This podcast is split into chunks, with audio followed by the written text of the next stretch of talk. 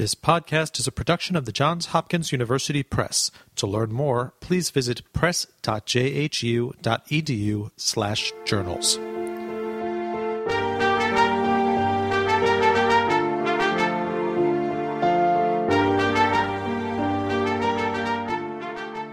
Thank you for tuning in to this Johns Hopkins University Press podcast. My name is Brian Shea, and I am the Public Relations and Advertising Manager in the Journals Division. In the most recent issue of the journal New Literary History, Brian E. Randall published an essay which took a look at the one day novel, that is, books which cover the action of just a single day. A lecturer in English literature at the University of Glasgow, Randall joined us to discuss connections between that literary framework and the examination of everyday events. Thank you for joining me today, Bryony. Tell me, how did you settle on exploring the one day novel in this essay? The topic of the one day novel actually goes right back to when I first conceived my PhD project, which is a way back now, where I noticed, as other people I'm sure have also done, that um, some of the major great modernist novels are one day novels. So, obviously, Ulysses and Mrs. Dalloway. And that was um, part of the prompt for me conceiving what ended up being my PhD project, which was a larger project on dailiness. So, everyday life and daily time in a number of modernist writers. But this idea has stayed with me, come in and out of focus.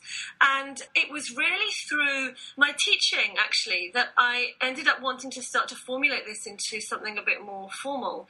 So I had the great pleasure of teaching a master special topic as part of the modernities master's program that we have at, at Glasgow where I work the special topic is uh, on is titled "The Modern Everyday," so it's a it's a topic that I conceived. I wrote the syllabus, and it and it investigates literary representations of of the everyday from the late 19th century to the present.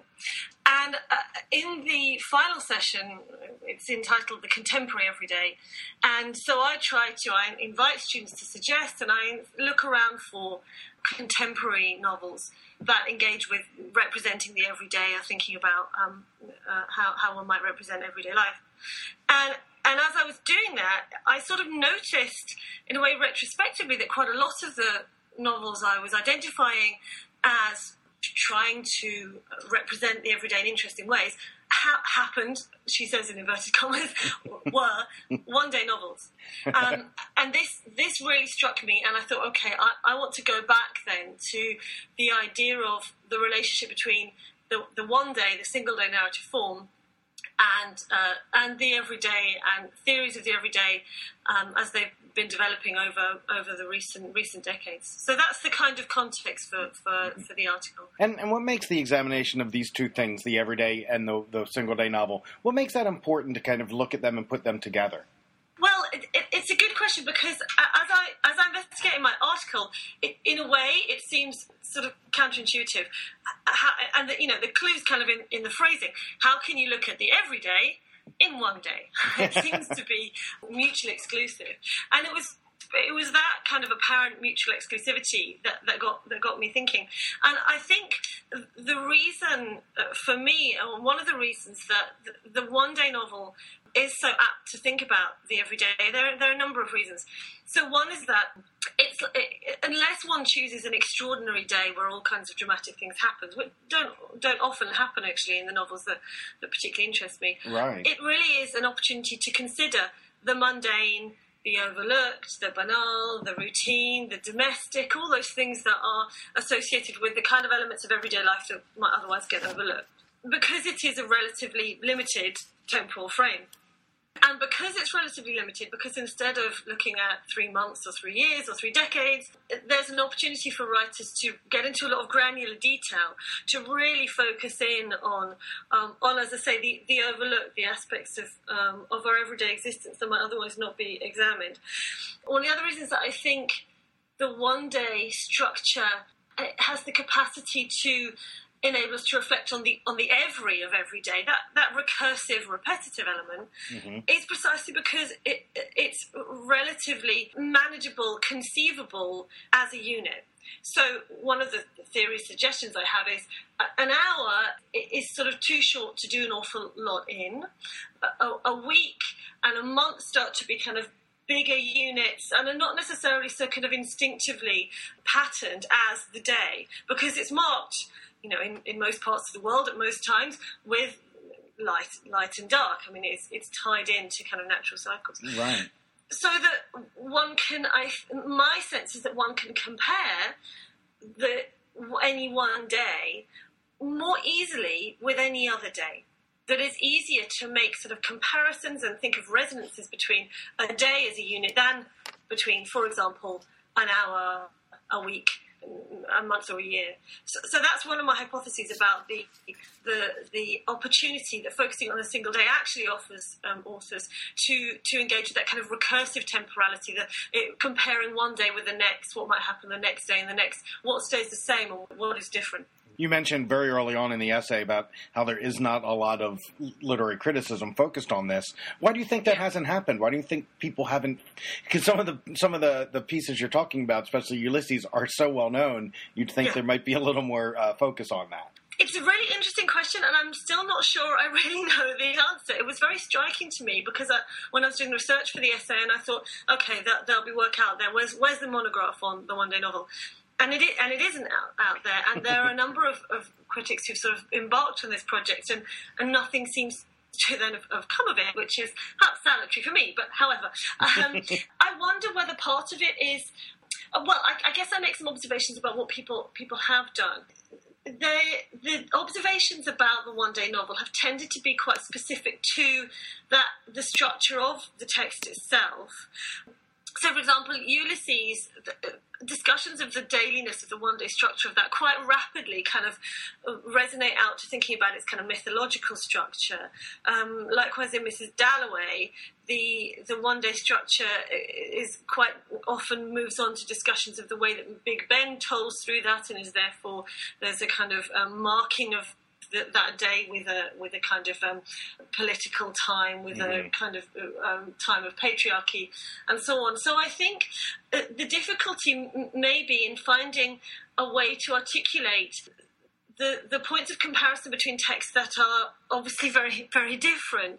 I, I, wonder whether there's also a kind of whether there's a bit of an anxiety about a kind of essentialism that might be latent in thinking about the one day novel. I mean, I certainly had that raised with me back in my PhD Viva. Right. Um, the claim that the day is a kind of naturally occurring unit, and you know we, we can be certain of very little, but what we can be certain of the days moving around. And obviously, days are culturally inflected. this is absolutely crucial to my understanding of of theories of the everyday and, and what the day is as a temporal unit. They, they're culturally inflected, they're, they're, they're understood in that context. But uh, so I wonder whether there, there is this kind of sense that looking at the day as a unit might sort of require one to fall back on, on rather kind of essentialist notions of our existence in, in kind of quotes natural patterns. But having said that, I mean, I, have been reading recently some fascinating work. For example, colleagues working in um, 18th century literature and, and nature diaries using um, ecological theory, of which obviously there's there's a great um, flourishing at uh, at the moment, mm-hmm. uh, to sort of contextualize what might otherwise be seen as quite essentialist discourses and and to, to put them in, in that context. So I guess the answer is I'm, I'm not really sure, um, but um, I can see opportunities perhaps for uh, you know recent the- theoretical developments both in everyday studies of the everyday theories of the everyday and possibly also in kind of eco-critical discourses to to, to kind of re- approach the project afresh, know, perhaps. The structure of a, a, story in a single day. What do you think draws writers and, and even readers to that? To, to writers as a source of you know structure, and readers as something they feel comfortable kind of de- delving into. I imagine that for a writer, there's something very appealing. I can imagine about the sort of, con- in a way, the constraint of that. Mm-hmm. Uh, of that form. So, you know, I think of, I mean, we think of writers who work with extreme constraints. Uh, a writer I'm very interested in, Georges Perec, and his Oulipian kind of games with, with constraints on writing. And uh, I mean, I speak not as a, as a creative writer, but that my sense is that having a constraint on, on one's structure could perhaps be quite enabling in, in other ways. That it, it, requires and, and encourages a kind of creativity as to how to work within that structure. And the one of the other things that I also think is probably quite attractive is the is the, the idea of an ending. To, to use, um, I guess, Frank Kermode's, the title of Frank Kermode's wonderful book, The Sense of an Ending, um, and the importance of, of endings for us culturally, because there is something quite comforting about about about an ending and a conclusion. And while many of the texts that I'm particularly interested in don't have plot conclusions. There isn't a kind of, you know, they're not necessarily plot driven or there's a kind of neat tying up of ends. There's a kind of resting place that you might come to at the end of a day that is, um, that enables a moment of pause, of reflection, or whatever it might be, that I think is probably attractive to, to writers and to, to readers. Right. Um, and then I guess the other thing is, is, is, as I've already said, the, the opportunity that's offered by the one day structure to investigate in, in great detail the otherwise overlooked aspects of, of the everyday. And this is a matter of taste, right? I mean, you know, I, I, right. I could listen to people describing their daily life in minute detail and uh, ad, ad nauseum, um, but uh, not, it's not everyone's cup of tea.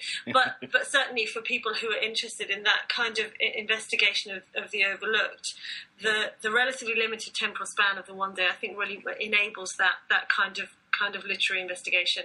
Right, like you said, I, it, I guess for the writer, it provides someplace they have to stop. Yeah, yeah. And, and, I mean, and writers do, you know, you, you can vary it. I mean, again, as as I've discussed, what it, I mean, a day might be twenty four hours. It might just be dawn and dusk. Mm-hmm. Um, it, it, you know, and it might be something in between those. So you, you know, you can make a decision. But if you go past twenty four hours, you're kind of no longer one day. So right. there, there is a constraint from that point of view. Um, what kind of feedback have you received from this, uh, this the, the article so far? Well, um, not enormous amount yet, um, but I am. Uh, I'm looking forward to hear what people have said about it. It emerged from a a, um, a plenary I gave at a conference uh, a little while back on the ordinary, everyday, and quotidian, mm-hmm. and so it was very um, uh, uh, pleasing to get the feedback from that and people encouraging me to think about publishing uh, publishing the research that I was sharing uh, then. Um, and it's it's interesting how many people uh, from different periods that actually uh, have found it interesting, uh, particularly I guess 20th and, and 21st century literature is, is, relevant here. But one of the things I, I did actually get a, um, an email from a, a, colleague of mine who shared with me a lecture that he'd given in previous years, um, drawing on Derrida's essay "Call It a Day for Democracy," um, and talking about the kind of political implications of, particularly of today, of the mm-hmm. now, but also of that again the political implications of the unit of the day. So that's given me a really useful uh, a place to go with further kind of theoretical reference point for for um, investigating this this topic. Um, so that was very gratifying. Well, that's great. It was really fun to talk about this. I, I wish you good luck going ahead in the future, and thanks for taking some time to talk to us today. Thank you. Thank you for listening to this Johns Hopkins University Press podcast. Please visit press.jhu.edu/journals for more information.